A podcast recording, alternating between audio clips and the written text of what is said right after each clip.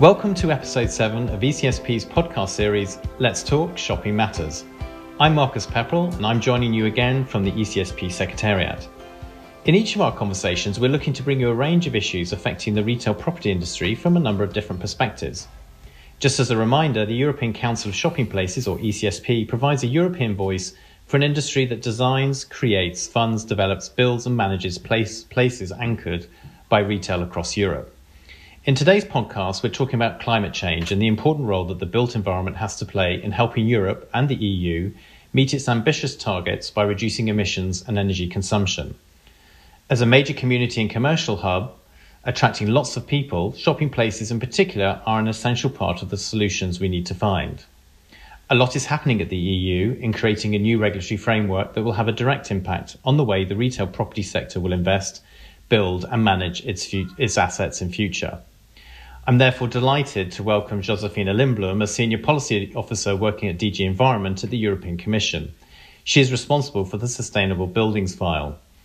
Josefina, welcome. Perhaps we can start by asking you to introduce yourself and the work you're doing. Thank you so much, Marcus. Yes, it's great to be here with you today. Um, I've been working at DG Environment since 2010, and almost all that time I've been working on sustainable buildings, as you just said. Um, I have uh, a long uh, engineering experience, but that was the first time I came into close contact with the building sector, and it's been really, really interesting to learn how that works. Already from the beginning, we wanted to be able to to support and incentivize sustainable buildings, but we didn't really have a good understanding of what it was or a common understanding of what it was, and that is what I have been working on since. And now we, I think we've reached that common understanding, and now we start to take it into policy, and that's been really interesting lately. We've we, have we have heard an, a, a, lot from the Commission about the renovation wave, for example, and and this idea that you know real estate is now in the spotlight. It's it's specifically. Why is that? What's what's generating this? What's what's putting real estate at the top of uh, uh, Euro- European officials' minds? I think it's very much linked to to climate neutrality or carbon neutrality targets, sorry, and, and, and supporting our, our um, climate change mitigation uh, agenda because the building sector has a huge impact on our on our carbon emissions. It's actually the sector which is using most of our resources and it is emitting most of our greenhouse gas emissions. So there is no decarbonized societies if we're not really try to improve the building sector.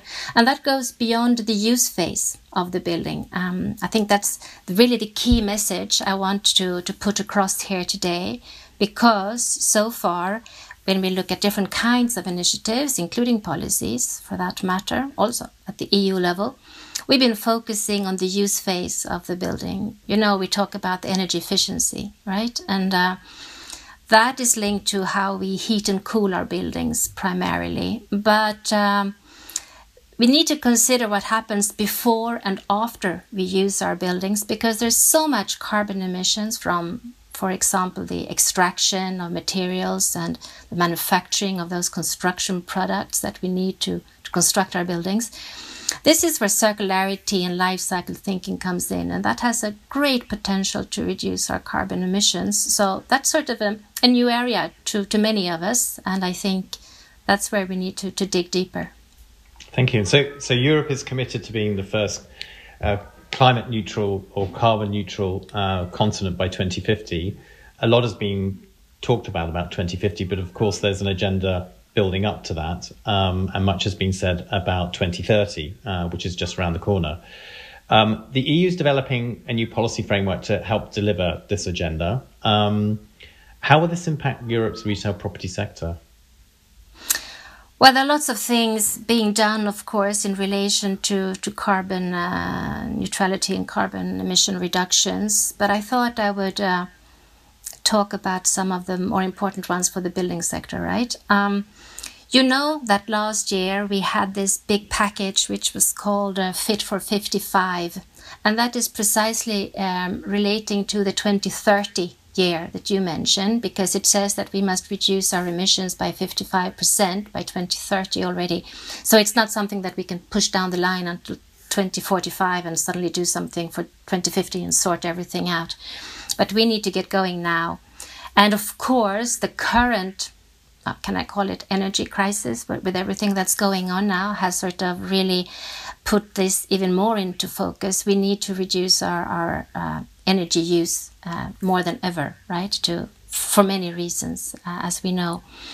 So uh, I think that's why, as we need to to reduce our energy uh, consumption, we need to reduce our carbon emissions for, for different reasons.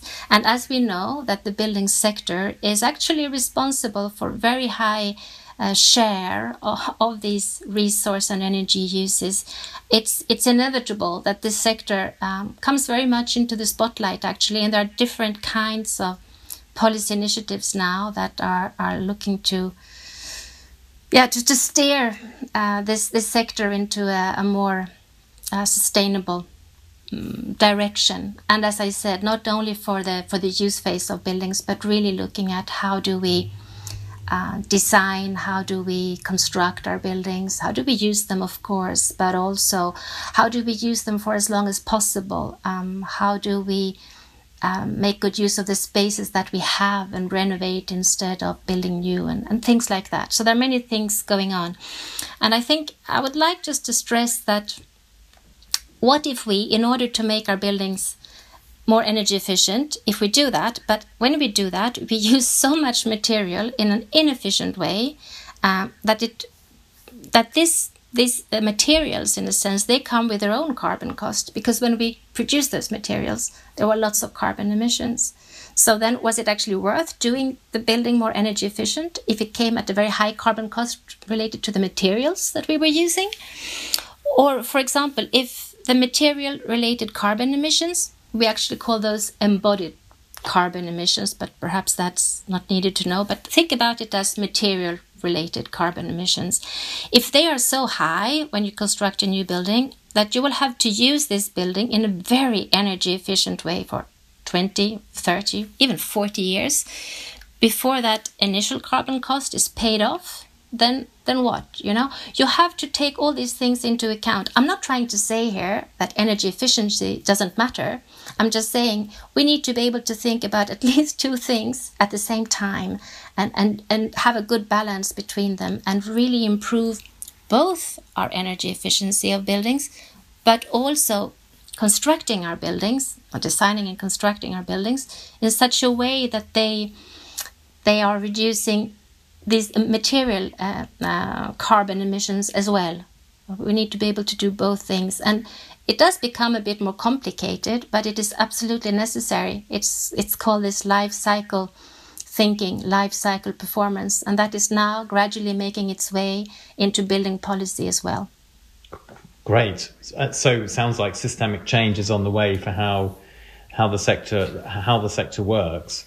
Um, and the need for a holistic and comprehensive way that it works as well. Um, could you perhaps just give us a little bit more in terms of the immediate or in the medium term? Um, what what what's coming through the pipeline at the moment? What what are the most important deadlines coming up that the sector needs to be aware of? Well, I think in terms of policy development, um, there are several commission proposals. That's how it works. Um, first, the commission comes up with proposals, and then they are being negotiated between the the different member states and the European Parliament. So there are several of those negotiations going on. Uh, I think the most important one for the for the building sector per se is the Energy Performance of Buildings Directive. Actually, the proposal from the Commission came out already or was adopted already uh, end of last year in December. So that uh, negotiation now is, is going on. Um, it's it is between the, the member states and the and the European Parliament, but I think it's interesting for the for the sector per se to to follow those those discussions and inform uh, yourself about what they look like and what are the, the different arguments really. Uh, another policy development which I think is very interesting or should be very interesting for your for the members here is in relation to sustainable finance.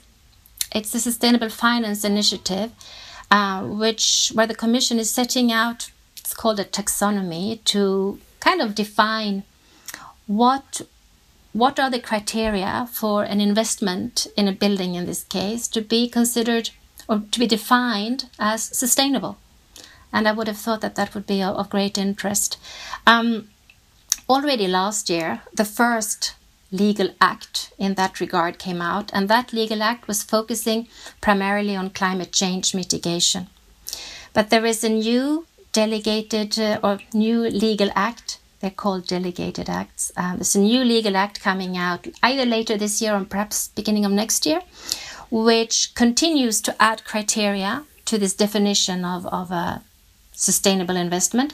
Um, and these criteria will be linked to um, uh, circularity and pollution prevention. So um, these, these two different legal acts, which are linked to sustainable finance, where we define uh, private investments, how we can consider them being sustainable or not. This work is also ongoing. It's being it's being discussed between different stakeholders. Um, many different kinds of, of building professionals and member state representatives are involved. And I think that's really interesting because here we are, um, without making it mandatory as in a, as in a directive, uh, in, in this sustainable finance initiative we are it's voluntary of course but if you want to, to claim that your that your investment is sustainable you would actually need to be able to show certain uh, how you're doing on certain criteria. So so that's also work that is uh, ongoing and i should say i didn't i didn't say that when i presented myself but i've been very much in i've been driving the development of levels which is um, the european common framework for how you assess and report on sustainability performance of a building. Um, members of yours may be very well aware of certain commercial certification schemes operating in Europe, and that's great, and we are working closely with them. Um, but levels takes on another role. Uh, we want to to create a, a common uh, understanding of what a sustainable building is so we have set together a couple of, of indicators, the most important ones as we think, typically fewer than most of those commercial certification schemes are doing. But we are doing that so that we can, one, we can impact policy with those indicators. Two, we can have, uh, we can target building projects which are not necessarily the front runners and which are you know certifying themselves with those commercial certification schemes today. But really if you want to understand start more from the beginning and understand how your building project can can do better and what are the what are the impacts of my different decisions that I take along my building project what what are the impacts on sustainability well then levels is for you and thirdly we also see how those certification schemes um, most used in Europe are now aligning themselves with levels. So, having said that, we have this levels tool, uh, set of indicators basically, and we can now see how we can use these indicators in the different um, policy initiatives that I mentioned. Actually, in the different legal um, acts that I talked about before, whether it is the Energy Performance of Buildings Directive or the Sustainable Finance or anything else for that matter, which relates directly to to sustainability performance of buildings. We have the levels indicators to to base ourselves on, and so that's really great. Um, so yeah, I think uh, it would be important to understand levels because that will give you a very good understanding of um, of where different kinds of policy initiatives are heading. If you have a, a reasonable understanding of levels, I think you're at a good in a good position to understand what's what's going to come. Great, thank you, thank you for that. So we've got a sort of combination of um, mandatory things that are coming through in terms of new regulation and new and, and new policies that will be that will be framed in law. Um, uh, that will be, I mean, clearly led. All our all our listeners will will be aware of the the, the sort of the dramatic uh, increase in, in reporting in terms of ESG standards, etc and then we have the sort of more engagement side in, terms of levels to in sort of better understanding and engaging in the process to help facilitate better understanding that kind of leads me on to the next question, which is what should our members be doing to get engaged and why is this important? You talked about member states and, and the council and the various institutions talking to each other, but where can industry um, have a voice and where can it can, where can it get involved to help inform and be informed of what's going on? I think the easiest thing would actually be for them uh, to start with uh, to sign up to the Levels LinkedIn group because there we are really uh, trying to uh, communicate on all the different policy initiatives and, and the, the processes for those. Um, so I think that could be a good start. I also think that by, as I said before, checking out levels, there are easy introductions to that. That would give a good understanding of what it is that I'm actually talking about here in, in 20 minutes. Um, I also would be very happy if um, if your members would be keen on, on sharing their experience with us and others for that matter when it comes to some really important life cycle circularity matters which i think that you're you might already be working on but you may not even know that that they are linked to, to carbon emission reductions. So for example we definitely need buildings which are considering sufficiency, circularity, renovation, adaptability, and are flexible. Now, what do I mean with that? Well, sufficiency, you know, what space is needed? Actually, the most sustainable building is the one which is not constructed, right? But, but we need the function of the building. So, how can we use the same space for different things? If you have um, uh, a shopping center, a mall, or whatever uh, already now, um, I guess that uh, an important part of the time there's a lot of space which is empty. Could you use that in a different way? Could you make use of that space in a, in a different and, and intelligent way so that another building somewhere else doesn't need to be constructed, even? I mean, that would be an enormous uh, um, contribution from that shopping center then.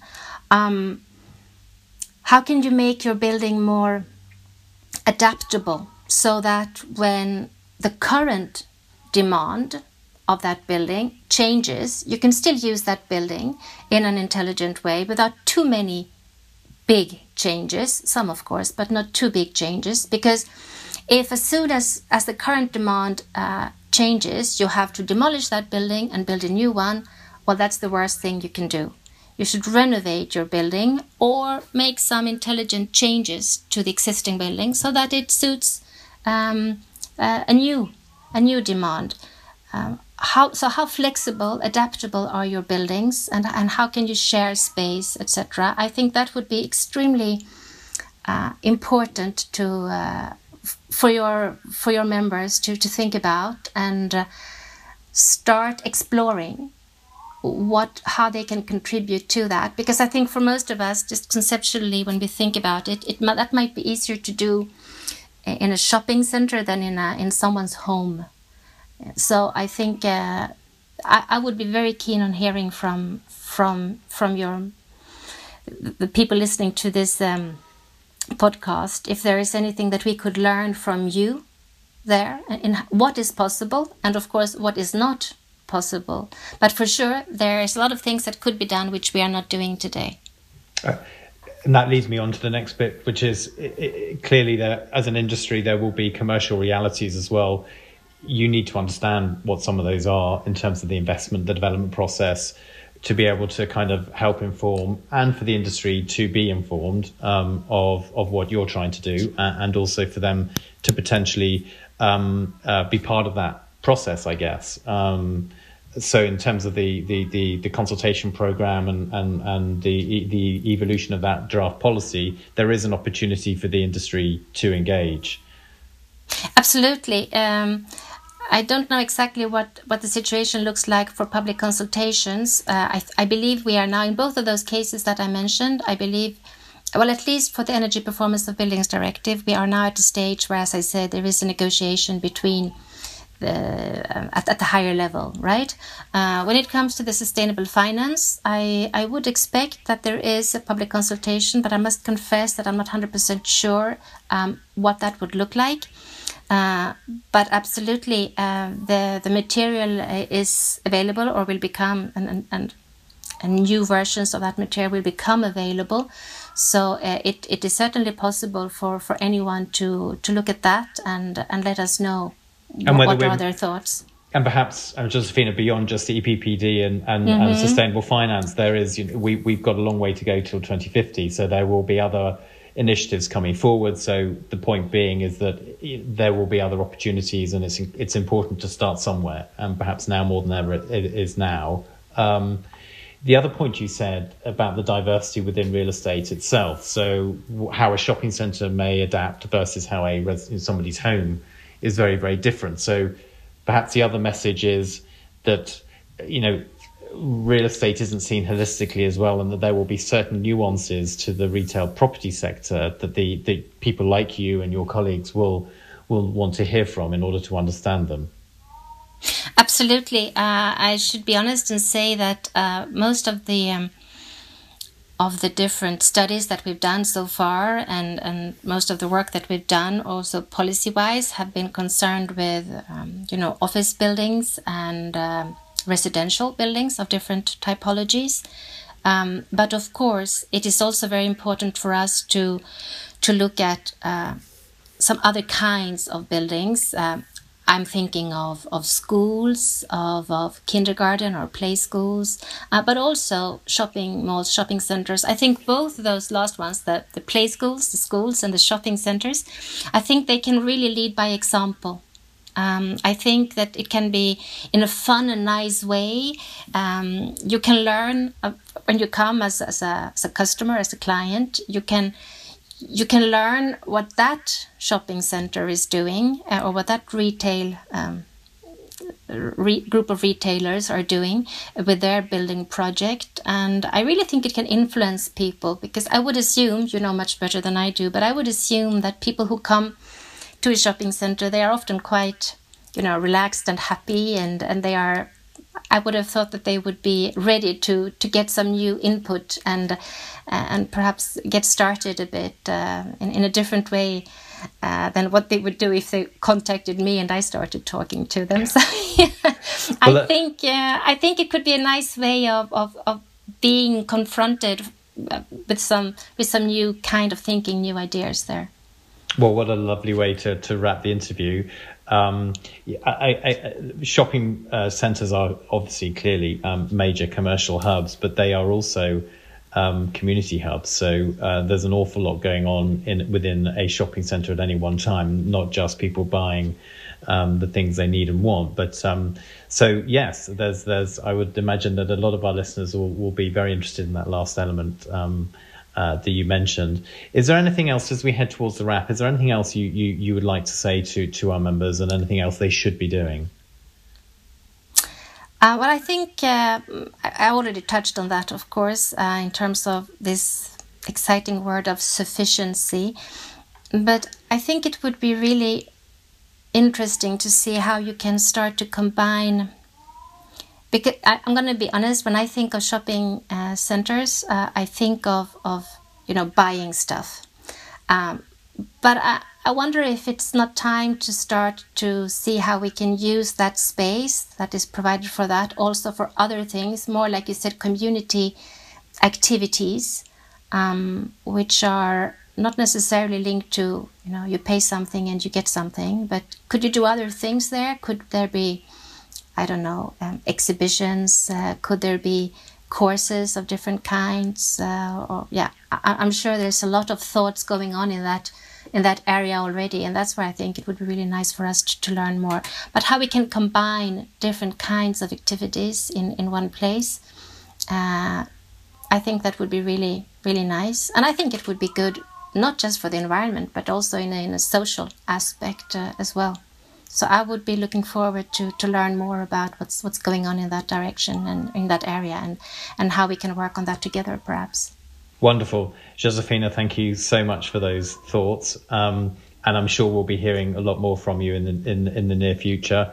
And clearly, an, a, a, lot of opportunity for us and our members to engage with you. Um, there is an awful lot of diversity going on within a shopping place, and, and some of the things you talk about um, are some things that we are doing a lot on, um, but um, more to come, perhaps. But as we close, um, uh, there's a lot the property sector and particularly the retail property sector needs to be doing in terms of engaging the EU. Without systemic change, the EU will not meet its climate change targets. That seems to be very clear. Um, but there's an awful lot that needs to happen in the very short period of time, which is going to be challenging for a sector that's still recovering from the impact of the pandemic. And as we know, a building has a long lifespan. Um, this conversation, Josefina, needs to be continued. So again, thank you. But for now, um, we hope to be hearing from you more in due course. Um, we have got a written blog from you um, that's uh, in production and will be available on uh, the website. For this and more updates on on um, the climate change debate, but also many other issues, please do keep an eye out on our social media channels and the association's website at www.ecsp.eu. In the meantime, thank you very much. Thank you.